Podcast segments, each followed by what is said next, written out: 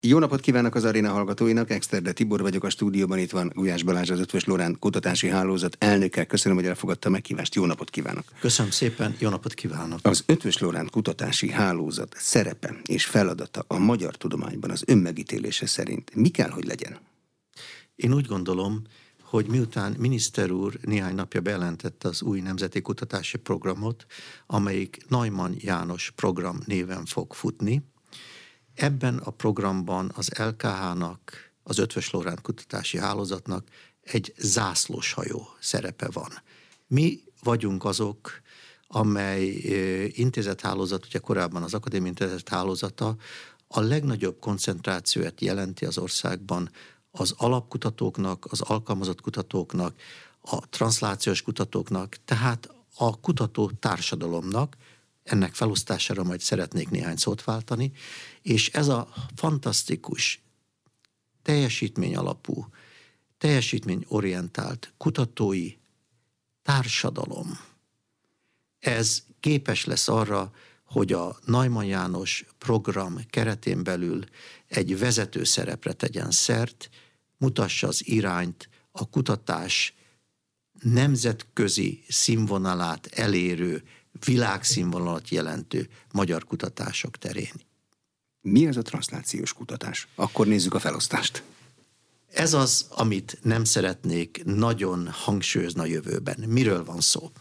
Eddig Magyarországon is, és tulajdonképpen az Észak-Atlanti térségben, tehát az Egyesült Államokban és Európában is nagyon-nagyon kihangsúlyoztak. Van alapkutatás, van alkalmazott kutatás, és a kettő között van egy transzlációs kutatás, ami átvezet az alapkutatásból az alkalmazottba, ezt hívták forward, vagy előremutató transzlációnak, és backward, vagy visszafele mutató transzlációnak. Egy példa, például egy orvosi területen működő kutató felfedez valamilyen új enzimet, annak megjelölését tudja valamilyen biológiai úgynevezett diagnosztikus próbával elérni, ami például egy betegség leírásában, diagnosztikában jelentős szerepet játszik, és ezt alkalmazzuk a betegágy mellett egy betegség pontosabb diagnózisára. Ez úgynevezett előremutató forward translation, transláció. Lehet ennek az ellenkezője, egy klinikai ágy mellett egy orvos valamilyen új betegséget diagnosztizál,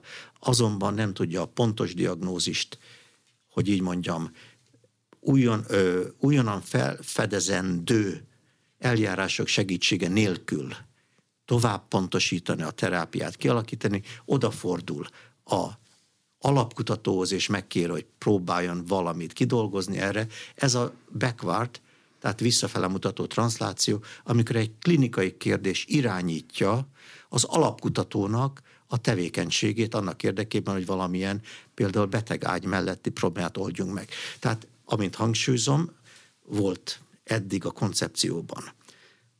Alap, alkalmazott, és a kettő között mozgó transzlációs kutatás. Mi ezzel a gond?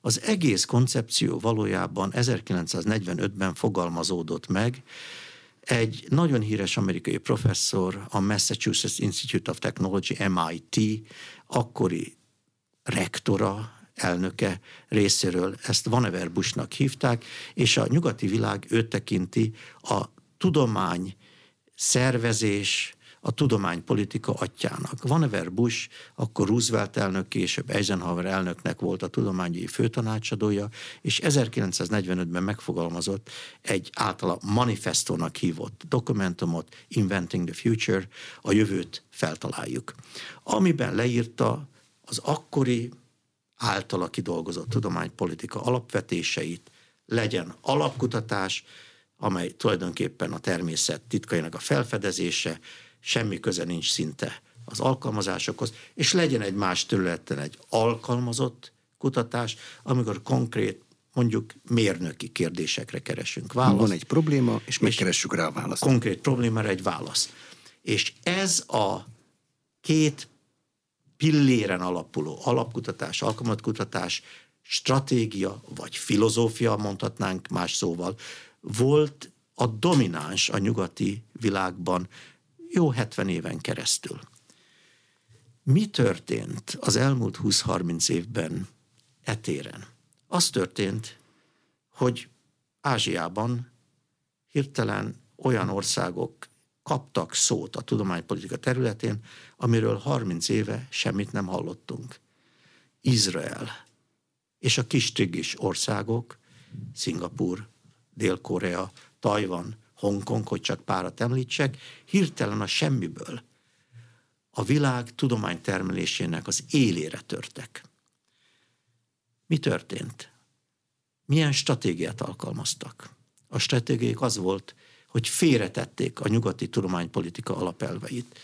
Nem külön alapkutatásokat, alkalmazott kutatásokat, vagy a kettő között húzódó transzlációs zónának a kutatásait finanszírozták, hanem azt mondták, mi kis államok vagyunk, fiatal államok, például Izrael tipikusan, vagy Szingapur, amely csak 1965-ben alakult meg, mint önálló ország, mi nekünk most az ország felépítéséhez kell a tudományt használnunk. Mik a nagy kérdések? Izraelnél egyszerű a folyamatos fenyegetettség. Pontosan. Ön fogalmazta meg, tehát mibe tesszük a pénzt? Hadiparba ők. Hadipar. És ebben most világvezetők. Szingapurban mi volt a kérdés? Hirtelen egy olyan kis szigeten, 750 négyzetkilométer, ahol 5 millió ember él, 5 millió 700 ezer ember él jelenleg, a semmiből kellett egy olyan, mondjuk így, ipart, gazdaságot létrehozni, ahol csak emberfők voltak, nincsenek természeti források, nincsen olaj, nincsen szén, nincsen energia, sőt víz is hiányos, hiszen bár egy sziget a tengeren, de édesvízi készletük az nem elegendő a lakosság vízszükségletének a kielegítésére. Tehát ott először a fenntarthatóság egy kis sziget ország, egy sziget állam, egy városállam fenntarthatóságát biztosító tudomány területeket kellett finanszírozni. Például vízgazdálkodás, például energia ellátás egy kis szigeten. És lehetne sorolni még néhány szempontot. Tehát ők kifejezetten olyan területeket kezdtek el támogatni, amelyek a nemzet kialakulásához, fejlődéséhez és fennmaradáshoz voltak szükségesek. Vagy Dél-Korea, amelyik egy szegény, mondjuk így mezőgazdasági ország volt még 30 éve, és hirtelen be kellett robbantani az ipart, amiben, világ csodát értek el tulajdonképpen 25-30 év alatt. Tehát visszatérve félretették azt, hogy nagy koncepciókkal alapkutatás, alkalmazott kutatás dolgozzunk, helyette az impaktot, a hatást a nemzetgazdaságra, az emberek életére, egészségére, jólétére gyakorolt hatást tették a kutatások céljává. És azt mondták, ebbe adunk ilyen mennyiségű pénzt, teszünk bele ilyen mennyiségű összeg, és ezért elvárjuk, hogy a kutatók az emberek szellemi, egészségügyi jólétére, gazdasági jólétére, az ország biztonságára, jólétére helyezzék a hangsúlyt. De abból, amit elmondott, és elkezdek visszafele gondolkodni, csak a problémáinkat kell azonosítani, és ezekre a problémákra kell a kutatásokat szervezni, nem? Mik a ez, problémáink? Ez így van, de tegyük hozzá, ez még mind tudomány. Tehát nem lehet azt mondani, hogy valaki megoldja mondjuk az öregedés kérdését, nem egészen, hogy örökké élünk, hanem hogy minél tovább, minél egészségesebben éljünk. Ez egy nagyon komoly tudományos teljesítmény hozzájárulni ahhoz, hogy a minőségi életünk egyre hosszabb legyen, egyre kevesebb betegséggel, egyre több mondjuk így ö, ö, minőségi életével, amelyben dolgozni is tudunk, és ezzel a munkapiachoz is hozzá tudunk járulni. Egy konkrét példát mondok, ugye jelen pillanatban Szingapurban, ahol eddig éltem, és még átmenetileg sok időt fogok ott is tölteni, a öt éves tudománypolitikai tervnek az egyik legfontosabb pillére az öregedéssel kapcsolatos kutatások támogatása. És nem csak arról van szó, hogy hogyan kell egészségesen élni, hogy hosszabb ideig éljünk, hanem kifejezetten például arról is szó van, hogy a minőségi életkort, tehát nem a várható élettartamot, hanem azon belül azt az élettartamot, amely idő alatt hozzá tudunk járulni a társadalom életéhez, tehát aktívan tudunk dolgozni. Nem vesz el az életünkből időt a betegség és az azzal kapcsolatos ugye, gazdasági költségek. Az egészségben töltött évek Az száma. egészségben töltött évek száma. Kiszámolták, hogyha ezt tíz évvel tudjuk növelni, tehát nem a várható élettartamot, ismét hangsúlyozom, hanem az egészségben töltött életszámot, 6 évvel, bocsánat, 6 százalékkal tudjuk megnövelni a munkaerőpiacot belső munkaerőforrásokkal. De bocsánat, azt is kiszámolták a szingapúriak, hogy ehhez mit fognak szólni a mögöttünk jövő generációk? Hogyha én hat évvel tovább vagyok aktív, nem biztos, hogy a mögöttem lévő generáció ennek nagyon fog örülni, az azt várja, hogy én mikor öregszem már ki ebből a székből, hogy ő jöhessen utánam. Bocsánatot kérek, de ez egy tipikusan európai vagy észak-atlanti, tehát amerikai-európai gondolkodás. Ott munkaerőre szükség van.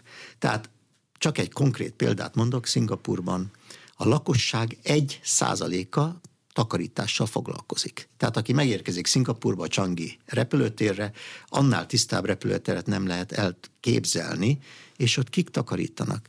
60, 70, 80, 90, nem viccelek, 90 éves öregek, akik munka mellett még élvezik is, hogy van konkrét feladatuk, takarítgatnak, tolják a kocsikat, rendet tartanak, tehát 60 ezer ember takarítással foglalkozik ezen a kis szigeten, legnagyobb részük idős, időskori kiegészítő, tehát nyugdíj melletti kiegészítő állásban, és ezzel tulajdonképpen nem csak hozzájárulnak a nemzetgazdasághoz, hanem a saját egészségük javára is dolgoznak, hiszen mozognak, friss levegőn vannak, nem ülnek egy helyben, hanem aktivitást mutatnak. Tehát rengeteg, hogy így mondjam, több legyet csapunk hogy több legyet ütünk egy csapással. De az is tipikus ö, ö, európai, meg nyugati gondolkodás, hogyha azt kérdezem, hogy ezek az emberek, akik 80-90 évesen a szingapúri repülőtéren dolgoznak, bírják a társadalom megbecsülését? Mert a mi takarítóink nem mindig bírják a társadalom megbecsülését. A legnagyobb megbecsülést. Ugye egy kínai társadalomban, és Szingapur 70%-ban kínai, de ugye 14% maláj, 11% indiai, ezekben a társadalmak az idősök alapvetően óriási megbecsülést élveznek, hiszen konfuciánus kultúra az egész, tehát az időskor az egy családon belül egy óriási tiszteletnek örvend, és azon belül, hogy még dolgozik, ez még külön megbecsülést is ér Abszolút kiemelt megbecsülésnek örvendenek az öregek, és különösen azok, akik dolgoznak. Hm? Hogyha úgy látja, hogy félre kell tenni az alapkutatás, meg az alkalmazott kutatás és a köztelévő transzlációs kutatás gondolati rendszerét, akkor mi lesz az úgynevezett felfedező kutatásokkal? Arról nekünk azt tanították, hogy abba aztán végképp senkinek beleszólása nincs, az a tudós kíváncsiságának kell, hogy legyen a terméke maximálisan egyetértek ezzel is. Ez nincs egymással ellentétben, hiszen nem tulajdonképpen nem azt tettük félre, hogy van alapkutatás és van alkalmazott kutatás, hanem azt a mesterséges divíziót, hogy vannak kifejezetten alapkutatók, mások csak alkalmazott kutatással foglalkoznak, vagy ismét mások a kettő közötti transzlációval, és ennek megfelelően külön kategóriákat állítunk fel, például a támogatásukra.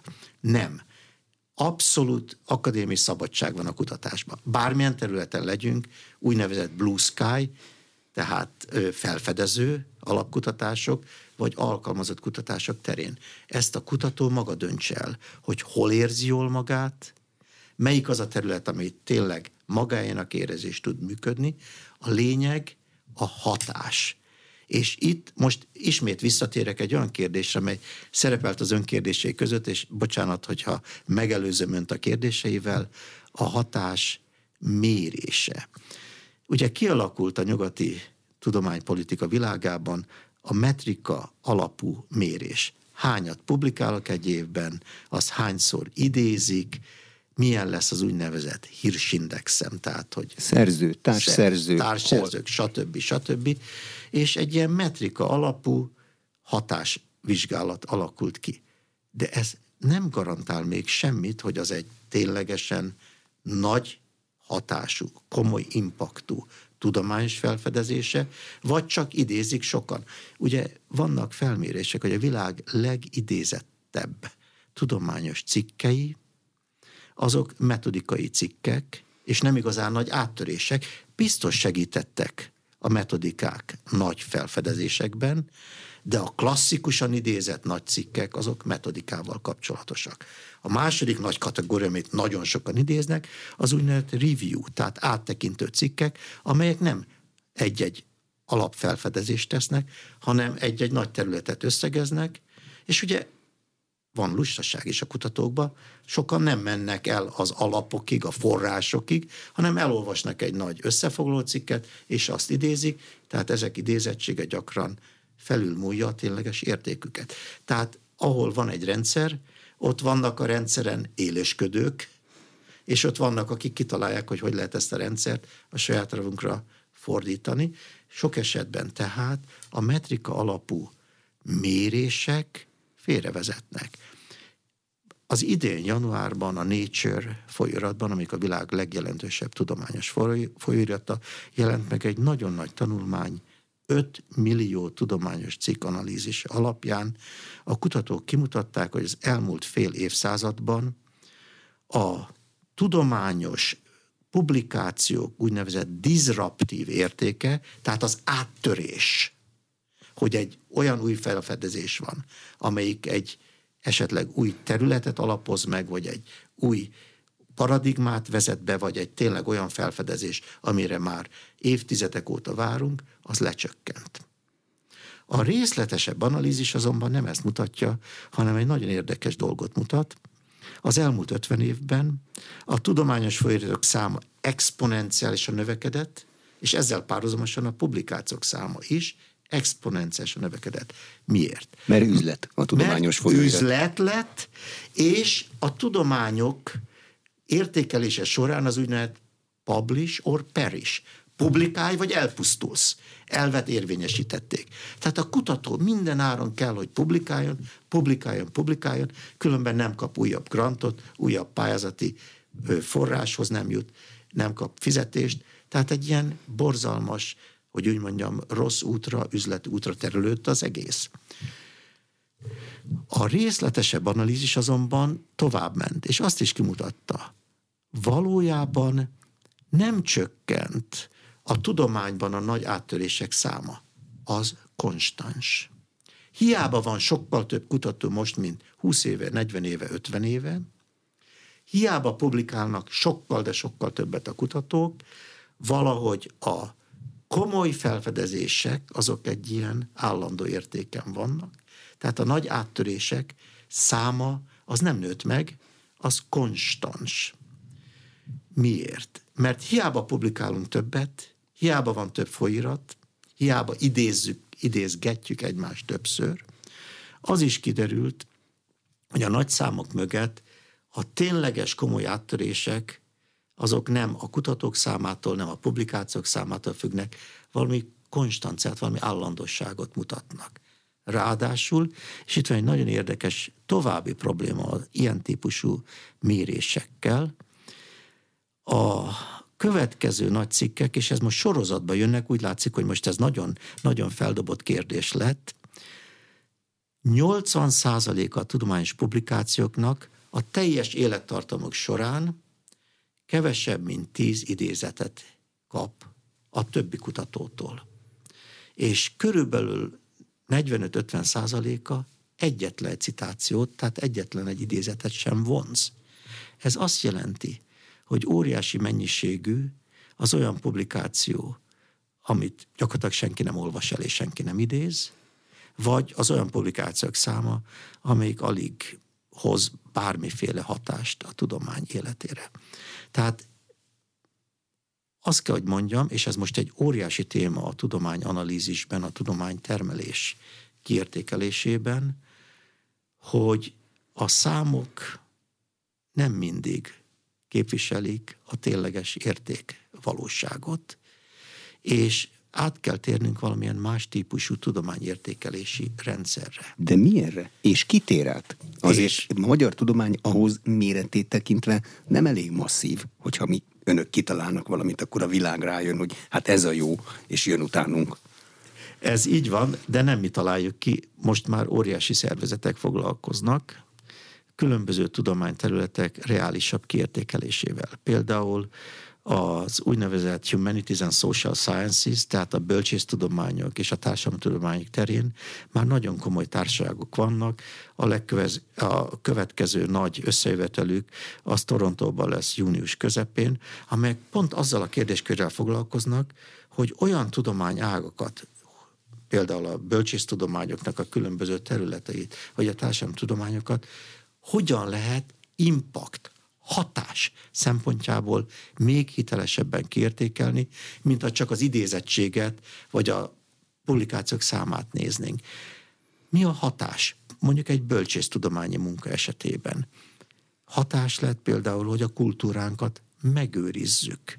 És azzal őrizzük meg, hogy föltárjuk mondjuk a múltunkat, a múlt értékeit, kultúráink értékeit, és tulajdonképpen azt beépítjük a jövőnk további értékeibe. De Tehát bocsánat, egy érték átadás, de ezt egy hogy érték lehet, megőrzés. Hogy lehet megformulázni? Elolvasunk mindketten egy remek tanulmányt Ottlik Géza figuráiról. Nem biztos, hogy mind a kettőnkben ugyanazt az értéket fogja teremteni. Lehet, hogy önben sokkal nagyobbat akkor már két számunk van. Akkor átlagolni kell? Ha három ember, akkor már három mérést kell végeznünk? Vagy hogy? Teljesen értem a kérdést. Erre konkrétan mondjuk nem tudok most válaszolni, mert ezen nem gondolkoztam el, de tegnap például az akadémia közgyűlésén igencsak elgondolkoztam azon, hogy az akadémia nagydíjat az idén Vékás Lajos professzor úr kapta, aki egy jogász professzor, ugye a magyar jogásztársadalom doenje, a legfontosabb szereplője, és könyvei csodálatosak, hogyan mérjük például egy ilyen nagy ö, jogász személyiségnek a társadalomra gyakorolt hatását. És elgondolkodtam is, ugye arra következtetése jutottam, hogy Vékás Lajos nélkül nem lenne modern polgári törvényke Magyarországon. Lenne valami, de nem olyan színvonalú, amely ö, professzorus segítségével létrejött. Jó, hát és hogyha Te... például a parlament nem módosítgatja szét Vékás professzor eredeti verzióját, akkor lehet, hogy még jobb polgári rendszerünk ez lenne. Így van, mert a végső szót mindig egy parlament mondja. Ez ki. ténylegesen így van, de a jogtudós ebben az esetben egy olyan munkához járult hozzá, a hatalmas ismeretanyagával, amely egész nemzetnek, egy egész országnak a mindennapos életét naponta befolyásolja, hatással van. Tehát lehet hatást mérni, és nem feltétlenül metrikai alapon, tehát számolgatunk, idézettséget számolgatunk, ö, publikációs számot, vagy egy gyógyszerkutató. Én az életemben több mint 40 gyógyszerkipróbálási ö, munkában vettem részt, amikor Stockholmban a Karolinska Intézetben dolgoztam, és ezekről nem beszélhetek, mert úgynevezett non-disclosure agreement, tehát egy titkossági szerződés alapján dolgoztunk. Tehát nem meséltek semmit, sőt nem is publikálhattuk az eredményeket, hiszen azok a nagy gyógyszergyárak, köztük a magyar Richter tulajdona voltak. Viszont mégis kijöttek gyógyszerek a végén, amivel remélhetőleg nem csak százezreket, akár milliókat, milliók életét tudjuk jobb irányba terelni. Tehát vannak olyan mérési lehetőségek, amelyek nem impact faktor, publikáció, citáció alapúak, hanem a társadalomra, az emberek egészségére, jólétére gyakorolt hatást mérik valamilyen más szempont figyelembevételével. Éppen ezért én magam is, és nem csak én, természetesen a világban nagyon sokan, abban gondolkodnak, hogy a tudomány teljesítménynek mérését át kell helyeznünk egy kvantitatív, numerikus alapon álló, vagy csupán azon alapon álló mérési rendszerből egy sokkal összetettebb, amit mondjuk a egyéb tudományok a gazdaságban, vagy a szociológiában úgynevezett 360 fokos ö, ö, megközelítésnek hívnak, tehát teljes körű ö, vizsgálathoz ö, kell rögzítenünk az ilyen analíziseket a jövőben, amelyben té- ténylegesen ez a számítás alapú, metrika alapú, szientometria alapú megközelítés egy szegmens, és lenne benne a további szakértői vélemények, az úgynevezett peer review, lenne benne a társadalmi gyakorolt hatás, mint említettem, van már egy nagy nemzetközi társaság, amely kifejezetten a bölcsésztudományok társadalomra, társadalomra gyakorolt hatásának mérésével kapcsolatos ö, diszkusziókat folytatja le a világban. Lenne benne mondjuk úgynevezett kapacitásanalízis, tehát azt mérhetjük fel, ismét úgynevezett peer review, tehát a társ tudósok, a azonos, azonos tudományterületeken dolgozók éles szemével és kritikájával, illetve meglátásaival, hogy mondjuk egy fiatal intézet, fiatal kutatói a jövőben milyen hatalmas áttörésekkel tudnák vezetni azt az intézményt, azt a kutatási témát, azt a területet, ha minden segítséget megkapnak, és gyakorlatilag szabadon kutathatnak elképzeléseik szerint a kutatási szabadságok teljes kélésével, de az összes, hogy így mondjam, támogatást élvezve a jövőben. A 360 fokos termelés eredményi mérés látószögéről beszélt elnök úr. Hogyan fogja a lobbikat letörni, akik már tudják, hogy kit kell támogatni? Hogyan fogja a kutatók közötti féltékenységet, a források, a szűkös források iránti harcokat kezelni egy ilyen rendszer, ha egyáltalán tudja? Kiváló kérdés, és úgy gondolom, hogy egy új kultúrát kell bevezetnünk. Egy új tudományos, tudományértékelési és tudománytermelési kultúrát kell bevezetnünk. Megmervettek bizonyos sablonok, koncepciók, nem csak Magyarországon, Európában is, a tudomány művelésében, a tudomány kiértékelésében és a támogatási rendszerekben. Miért merem ezt kimondani? Azért, mert 15 éve Dél-Kelet-Ázsiában, azon belül is Szingapurban dolgozom, és Szingapúr, ahogy említettem, gyakorlatilag 30 év alatt, 31 év alatt, ugye 1965-ben született csak Szingapúr, mint önálló ország, és 1990-ben vezették be először a tudomány terén a úgynevezett Research, Innovation and Enterprise, tehát kutatás, innováció és az azzal kapcsolatos gazdasági fellendülés, tehát új cégek alapítása, kis vállalatok alapítása, közvetlen termékek piacra bocsátása val kapcsolatos öt éves tervet, mert öt éves tervekben gondolkodnak a tudomány terén. Tehát visszatérve 1990 óta létezik csak tudomány, kutatás, vagy annak megfelelő ugye, tudománypolitikai koncepció Szingapurban, tehát 31 néhány év alatt a világ első országai közé kerültek ezen a téren. Miről van szó, és miért merem, vagy miért mertem azt állítani, hogy itt olyan sablonkat kell, olyan, olyan ö, ö, totem állatokat kell, hogy így mondjam, kivezetnünk a rendszerből, amelyek szinte megkérdőjelezhetetlenné váltak az elmúlt évek, évtizedek során Európában is, Magyarországon is ezen belül.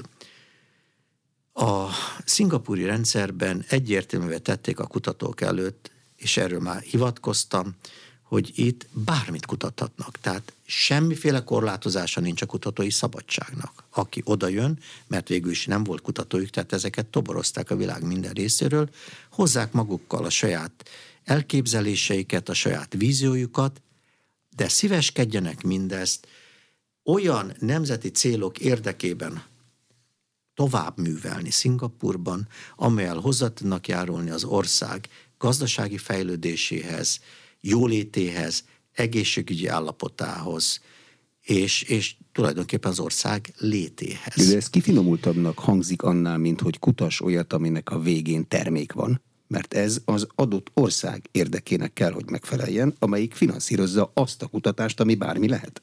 Ez így van, de isméten szeretném azt kihangsúlyozni, hogy semmiféle korlátozása nincs a kutatói szabadságnak, hanem ösztönző rendszer segítségével megpróbálják szinergiába hozni a kutatói kreativitást és az országnak a nagyobb céljait. Tehát egy példa. Ha én, én mint orvos, orvoskutató, klinikus kutató, mondjuk az agy bizonyos betegségeivel foglalkoztam. Tovább művelhetem ezt, konkrétan mondjuk a neurodegeneratív betegségek, tehát a korai elbutolás, az Alzheimer-kor, az öregedéssel kapcsolatos kérdések sorában bármit kutathatok. De a végeredményben ott kell, hogy legyen az a mindenki számára közérthető, hogy így mondjam, konklúzió, hogy hogyan tudjuk ezekkel az eredményekkel javítani az élet minőséget az adott keretek között Szingapurban. Tehát például Alzheimer kutatás. Bármit lehet kutatni. De az eredménynek az kell, hogy valahogy ö, ö, képviselve az eredményben, hogy és akkor milyen megoldást javaslok a helyi körülmények között a probléma leküzdésére. De ez más hozzáállás, mert el kell képzelnie a kutatónak, úgy látom, a kutatásának a végét is. Hogy ami abból kijön, az A vagy B, de hogy fog segíteni azon a problémán, ami miatt ő az úgy szemlélet szerint elkezdte a munkát. Én megmondom őszintén, hogy ebben semmi különöset nem látok, hiszen azért kutatunk valamit, hogy nem csak, hogy felfedezzük, de annak legyen valami kézzel fogható haszna is. Ez nem feltétlenül anyagi hasznot jelent, amint említem, például az életminőségben egy haszon. Tehát lehet valaki egy teljesen elemi kutatója mondjuk az enzimeknek, ami úgy gondoljuk, hogy milyen távol áll tőlünk, mi is az az enzim. Hirtelen ugye sok ember nem is tudja, hova tegye azt a fogalmat, hogy enzim. Hát ugye az egy olyan fehérje, amelyik bizonyos életfunkciókat regulál, szabályoz az éle, élő szervezetben. Ezt nyugodtan kutathatjuk, tehát ennek nyilvánvalóan van egy nagyobb összefüggésben is hatása. Tehát konkrétan soha nem lehet elválasztani a teljesen alapkutatásnak tűnő témákat azok alkalmazásától. Csak hogy egy még távolabbi példát mondjak, itt van ugye a világhírű magyar kutatónak, Barabási Albert Lászlónak a hálózat elméletel kapcsolatos munkásság. Az egy életbű most már lassan, és ő egy jó ötven évvel korábban lepublikált magyar matematikusok által, ugye Rényi, Alfred és társai által lepublikált eredmény, ami gyakorlatilag 50 évig az égvilágon senki nem idézett, ezt a tanulmányt elővette, és rájött, hogy ebből hihetetlen alkalmazott eredményeket lehet kihozni, tehát egy teljesen elméletnek tűnő matematikai eredményből Barabás Albert László egy új világot teremtett, amelynek az gyakorlati alkalmazási, a gráf analitika és annak a kiterjedt alkalmazási köre egy olyan óriási terület lett, amelyet az élettudományokon keresztül, a gyógyszerfejlesztésen át, a társadalomtudományok, a közgazdaságtan, és sorolhatnám még, mi hasznosít.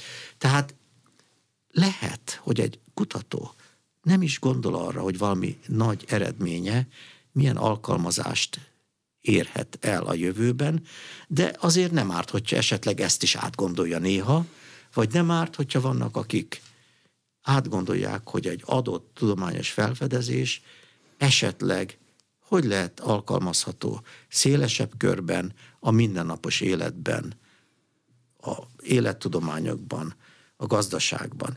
Tehát itt a kép az ö, nem annyira hogy mondjam, élesen elhatárolt, hogy ezt a múltban hirdettük, hogy az alapkutató az csak foglalkozik alapkutatással, majd lesznek, akik ezt megtalálják. Szingapurban ezt ösztönzik. Felfedezhetsz teljesen alapdolgokat, de próbáld meg átgondolni azt is, hogy ennek esetleg mik lehetnek a közvetlen vagy közvetett alkalmazásai a jövőben. És ez az ösztönzés benne van a rendszerben, ami itt Nyugat-Európában eléggé kiveszett. És ezt merem állítani, mert az Európai Kutatási Tanács több nagy bizottsága van, kettőben bennülök, ez a European Research Council, és ugye ott azt hirdetjük, hogy van alapkutatás még. De már ott is elkezdték pedzegetni, hogy azért tegyenek be a kutatók a pályázatukba egy olyan paragrafust legalább, egy olyan szakaszt, amiben megpróbálnak arról elmélkedni, hogyha megkapják ezt a hatalmas támogatási összeget, mégis milyen irányokba lehet ezt majd a jövőben felhasználni. Tehát megindult ezen a téren, most már Európában is egy ilyen típusú újragondolása a, az alapkutatás, alkalmazkutatás közötti, hogy így mondjam, éles ellentéteknek. Milyen és szent teheneket, meg totemeket kell kivenni az itteni gondolkodásból ahhoz, hogy ebbe a mi tudósaink is be tudjanak illeszkedni. Nagy dolgok, mert hát ezek a kifejezések nagy dolgokat jelölnek. Ez maximálisan így van, tehát egy új kultúrára van szükség sok szempontból, de én nem látok itt nagyon nagy problémát, hiszen bárkivel beszélek, gyakorlatilag mindenki elismeri, vagy többé-kevésbé elismeri ezt az igazságot. Tehát ezt már maguk a kutatók is érzik, érzékelik, és fontosnak tartják, és tulajdonképpen ha egy ösztönző rendszert állítunk fel, és úgy érzem, hogy Csák miniszter úr és csapata ezen dolgozik, a nagyobb koncepció a Neumann János program keretében is, akkor itt tulajdonképpen ö, pillanatok alatt a magyar tudós társadalom ezt felfogja, és képes átállni erre az új gondolkodásmódra, mert érzik ők is, hogy egy ö, kimerevedett falu, ilyen silókban, angolul silo, silókban való gondolkodás, ez nem működik többé a világban. De a világban nem működik? Mert ha a világban valahol még működik, akkor miért mennének bele egy nehezebb rendszerbe a mi tudósaink? Ha a könnyebb rendszert már megszokták, mert abban értek el sikereket. Ez így igaz. A kérdés persze, hogy mi a siker. Tehát a siker eddig az volt, hogy publikáltam valamit, százan idézték, akkor most egyszerű kutatóból PHD-s kutató leszek, megkapom, utána nagy doktor leszek, és így tovább. És én vagyok a konferencia fő előadó. És én vagyok a főadó, mert ennyit idéztek. Tehát itt számos olyan ö, érdekes ö, új jelenség van a világban, ahol teljesen új ö, fogalomkörök alakulnak ki, és teljesen új, hogy így mondjam, ö, ö, kutatói pályák alakulnak ki. Tessenek gondolni például mondjuk olyan nagy világcégekre, mint a Google, vagy ugye a ChatGPT-nek a csapata is sorolhatnék néhány teljesen új, vagy hát most már nem is annyira új nagy céget a világban, ahol a világ minden részéről összeszedett kutatók forradalmi változásokat hoztak például a mesterséges intelligencia az AI területén, és ők abszolút nem abban gondolkodtak, hogy most hány cikket publikálunk ebből, hanem van egy konkrét ügy, egy konkrét probléma, amit szeretnénk megoldani, hogy hogy lehetne különböző számítógépes algoritmusok segítségével az emberi gondolkodást lemodellezni, és azt aktívan használni új feladatok megoldására, sőt akár kreativitásra, tehát kreatív kérdések mesterséges intelligencia segítségével történő megoldására. De hogy kezelné, bocsánat, a tudós Rivalda fény iránti vágyát? a dicsőség iránti vágyat. A Google fejlesztőit név szerint nem nagyon ismerjük. Ez Csak pont, akkor, amikor a cégtől kilépnek. Ez pontosan így van, de ők, és itt van egy nagyon érdekes dolog, egy úgynevezett challenge és novelty seeking emberek, tehát kihívás és újdonság kereső emberek, és gyakorlatilag szinte minden tudósnak ez benne kell, hogy legyen a pszichológiai alap karakterében, hiszen új kérdéseket akar megoldani, és új kérdéseket akar megválaszolni, először persze a kérdést azonosítani, majd arra egy választ találni. És ez ö, számomra az elsődleges szempont, amikor tudományról és kutatókról beszélünk. Az alapkaraktere egy kutatónak mindig újdonság és kihíváskeresés kell, hogy legyen. Ha ez elmegy a rivalda fény keresése irányába, akkor valami kisiklás. Tehát én úgy gondolom, ez nem lehet a default, az alapállapot, hanem épp ellenkezőleg ez a kisiklás. Hogy ez sokáig így volt, vagy mindig is voltak olyan kutatói személyiségek, akik a rivalda fényben akartak sütkérezni, a számomra nem a főcsapás iránya kell, hogy legyen, hanem inkább egy téves félresiklás kell, hogy legyen, de hát tudom, hogy az élet olyan, hogy sajnos, sajnos, vagy hát reálisan ezt látjuk, léteznek ilyen karakterek a tudomány világán belül is. Tehát amikor visszatérünk ugye a Google-ra például, az ottani csapatra, vagy más hasonló nagy formátumú cégek csapatára, és elég jól ismersz a világot, mert a fiam a Silicon Valley-ben, Palo Alto-ban hosszú éveken keresztül dolgozott egy ilyen startup cégnél, a Fireworks-nél, amelyik egy teljesen új koncepció szerint pontosan ilyen témákkal foglalkozott. Az egész csapat olyan fiatalokból állt, akiket ez a rivalda fény nem érdekelt. Őket tényleg az a kihívás érdekelte. De nem érdekelte őket az üzleti siker sem? Az benne volt, természetesen. Meg a bukás lehetősége, és a startupok jelentős része nem éli meg az egy évet. Ez pontosan így van, de mi a filozófia? És mi a korrekt filozófia ezen a téren? Ami pontosan elhangzott, amikor miniszterelnök kinevezett és a Karméta Korostalba a beiktatáson volt, az egyik nyugati kultúr kolléga, Alexander Zender, a ITH, a világhírű Zürichi Egyetem elnöke részéről, ebben a új kutatói kultúrában benne kell, hogy legyen a kudarc élménye, és ezt ő pozitívan fogalmazta meg, a kudarc élménye, amelyik újabb indításhoz, újabb induláshoz ad egy energiát, egy, egy újabb tapasztalati kört. Tehát a kudarc az ne negatív élmény legyen. A kudarc az legyen ennek a folyamatnak a része, a kutatói életpályának is lehet része egy kudarc, hogy nem sikerült, de ebből levonjuk az összes tanulságot, és újra, újra indítunk, új indítás, új indulás legyen, és akkor feljutunk egy következő szintre. Tehát ez nagyon érdekes, hogy egy új kultúrának nem csak, ugye beszéltünk most már a mérésekről, a cél, célok elérése során a különböző fázisok, hogy ne csak azt nézzük, hogy ki hányat publikál, hanem érezze a hatást, a különböző hatásmenedzsből, tehát a társadalomra, a gazdaságra, az egészségre gyakorolt hatásokat például, de legyen benne az is, hogy néha kudarc van. És a kudarc megélése az ne negatív legyen, hanem olyan legyen, mint a tanulás során sajnos ugye néha megbukunk, van olyan is, és akkor ne az legyen, hogy most ez egy óriási kudarc, hanem megfogadjuk, hogy ennek a tanulságát levonjuk, és tovább lépünk, és még jobban fogunk a jövőben szerepelni. Csak egy példa a magyar tudománytörténetből. Györgyi Albert, hogy lett világhírű Nobel-díjas biokémikus. Első vizsgán megbukott.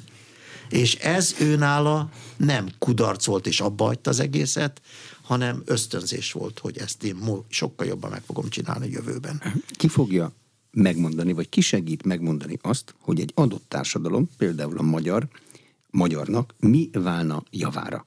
Egy politikus? A mindenkori kormánynak a tudománypolitikusa? A tudósok maguk között fogják eldönteni, hogy milyen irányba kéne menni? Mert a forrásokat, amik mindig szűkösek, mindig a politika adja. Ez tökéletesen így van, de itt egy ökoszisztémáról beszélünk. Tehát ahogy a élővilágban is, ugye nem csak a nagy állatok, mondjuk a krokodilok vagy a vízilovak mondják meg egy szavanna övezetben, hogy hogy alakuljon az élet, hanem ez egy hierarchikusan épített, nagyon összetett ökoszisztéma, ahol a kisállatok, a növények, és sorolhatnám a baktériumok, a vírusok is ugyanolyan fontos szerepet játszanak. Nyilvánvaló, hogy jobban látszik egy folyóból a kiemelkedő víziló feje, amelyik hatalmas, mint a kis halak vagy a kis rákok, amelyeket megeszik, de ez egy olyan ökoszisztéma, amelyikben az egyik kipusztulása másik kipusztulással is járna. Tehát a nagy gazdasági tudományos ökoszisztémában is lehet, hogy a politikusokat látjuk, és ők megmondanak bizonyos dolgot, vagy kijelölnek bizonyos célokat, de ezt nem tehetik meg a megfelelő konzultációk, a ökoszisztémában résztvevő összes többi résztvevő közös munkája nélkül.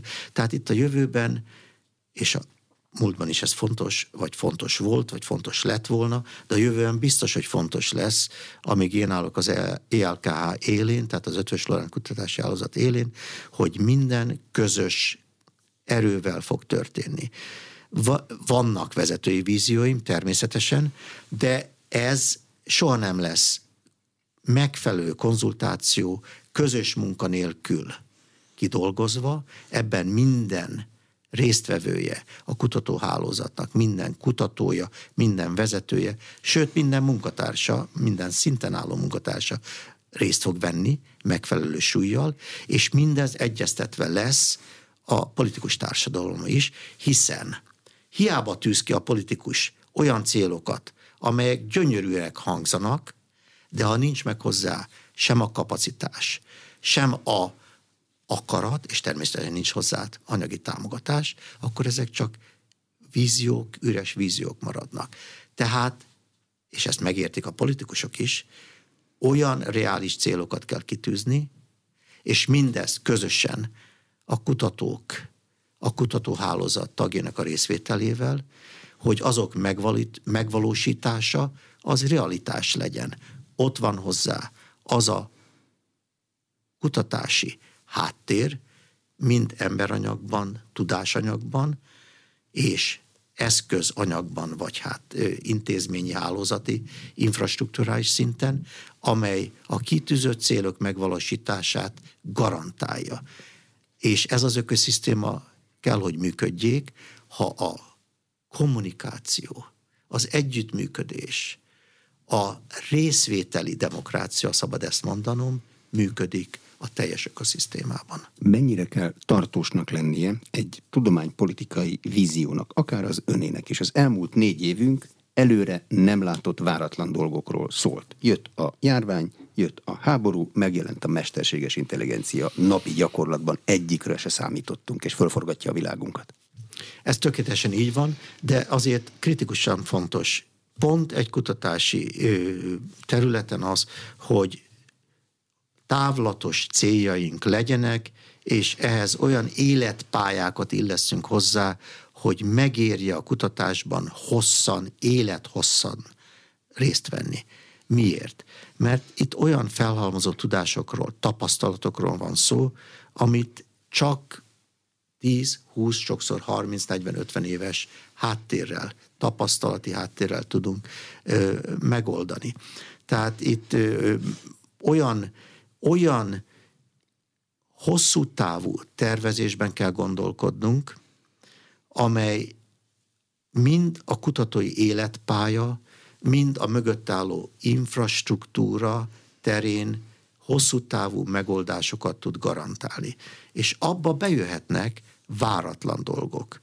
Mert ha van egy alap, egy készültségi szint, amelyik képes a legváratlan kérdéseket, egy új pandémia, egy új vírus, amelyik egy világjárványt okoz, egy új rendkívüli felfedezés. Az artificial intelligence, a mesterséges intelligencia nekem nem egy felfedezés, az egy, az egy rendszer, amit ugye igen, de amikor mi megláttuk a saját számítógépünk képernyőjén, ránk szakadt a döbbenet.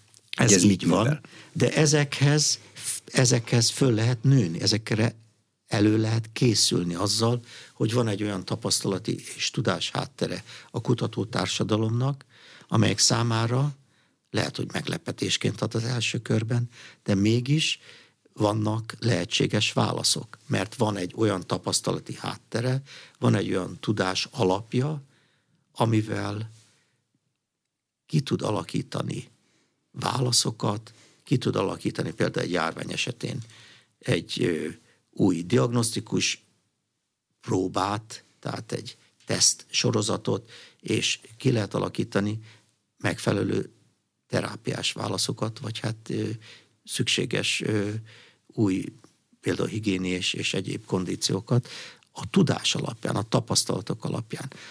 Ez például Szingapurban ö, konkrétan meg is jelent. Miről van szó? Ugye az elmúlt 25 évben gyakorlatilag a dél-kelet-ázsiai országok, benne Szingapur is átestek egy MERS járványon, egy SARS járványon, egy H1N1 járványon, a dengiláz és a zikaláz az szinte mindennapos látogató, tehát itt olyan, olyan járványok, ezek nem pandémiák voltak, de inkább lokális epidémiák, tehát helyi kisebb járványok, nem világjárványok, ezek ott évről évre megjelentek valamilyen szinten, és erre Szingapur egy olyan választ készített elő, hogy a tapasztalatok alapján kiépített egy hatalmas járványkórházat, 800 ágy, betegágy, teljesen üresen álltott, és várta a következő nagy járványt. Mert azt nem tudták, hogy mi jön, de tudták, hogy valami jönni fog. Emellé oda tettek egy 100 millió dollárból kiépített olyan laboratóriumot, amelyik arra volt felkészülve, hogy egy új járvány jön, azonnal teszteket tudjon kitalálni, tehát legyen mondjuk antitest alapú legyen, DNS vagy RNS alapú ö, biológiai teszt, készlet, vagy hogy mondjam, alap, és azonnal a kialakított teszteket felskálázhassa egy teljes ország szintjére, tehát mindenkinek három hónapon belül kéznél legyen az a teszt, ami meg tudja állapítani, hogy beteg vagy nem. Tehát Szingapur felkészült, nem tudta mi jön, nem tudta mi lesz, de ott volt mind a járványkórház, ott volt mind a diagnosztikai teszt kapacitás, és ugye a világon az egyik legjobban megoldott COVID járványkezelés Szingapurban volt ezek miatt. Tehát egy konkrét példából egy nagyobb mondjuk így következtetést szeretnék levonni, ha az eddigi tapasztalatokat összegyűjtjük egy-egy tudományterületen, levonjuk a konklúziókat, és arra jutunk, hogy egy bizonyos készültséges szinten a tudósainknak készen kell állni olyan váratlan eseményekre, amit ön említett, egy járvány, egy mesterséges intelligencia, de akár mondhatnénk olyat is, hogy megjelennek a ki tudja milyen bolygók lakói, hát csak egy futurisztikus kizárni példa, nem de nem lehet kizárni. Arra bizonyos esetekben a tudomány, hát azt nem mondom, hogy kész válaszokkal, de bizonyos ö, készültségi szinttel tud reagálni. Előlépnek a bölcsészek és a nyelvészek, mert valamilyen módon beszélni kell velük majd. Ön a szívemből beszél, egy fizikus barátom egyszer azt mondta, a 21. század az a bölcsészek század lesz. Mondom, miért? Azért, mert biztos, szerinte biztos, hogy lesznek találkozásaink más intelligenciákkal, és az első kérdés az, hogy hogyan kommunikáljunk. Előjönnek a nyelvészek. Előjönnek a logikusok, akik a logikával foglalkoznak. Hogy lehet egy teljesen más intelligenciával kapcsolatba lépni? Tehát a kommunikáció lesz az első. A következő szerint a teológia lesz. Nektek mi a nagyobb koncepciótok a világegyetem? Mi, mi, mi az elgondolás? Miben a nagyobb valóság? Miben hisztek?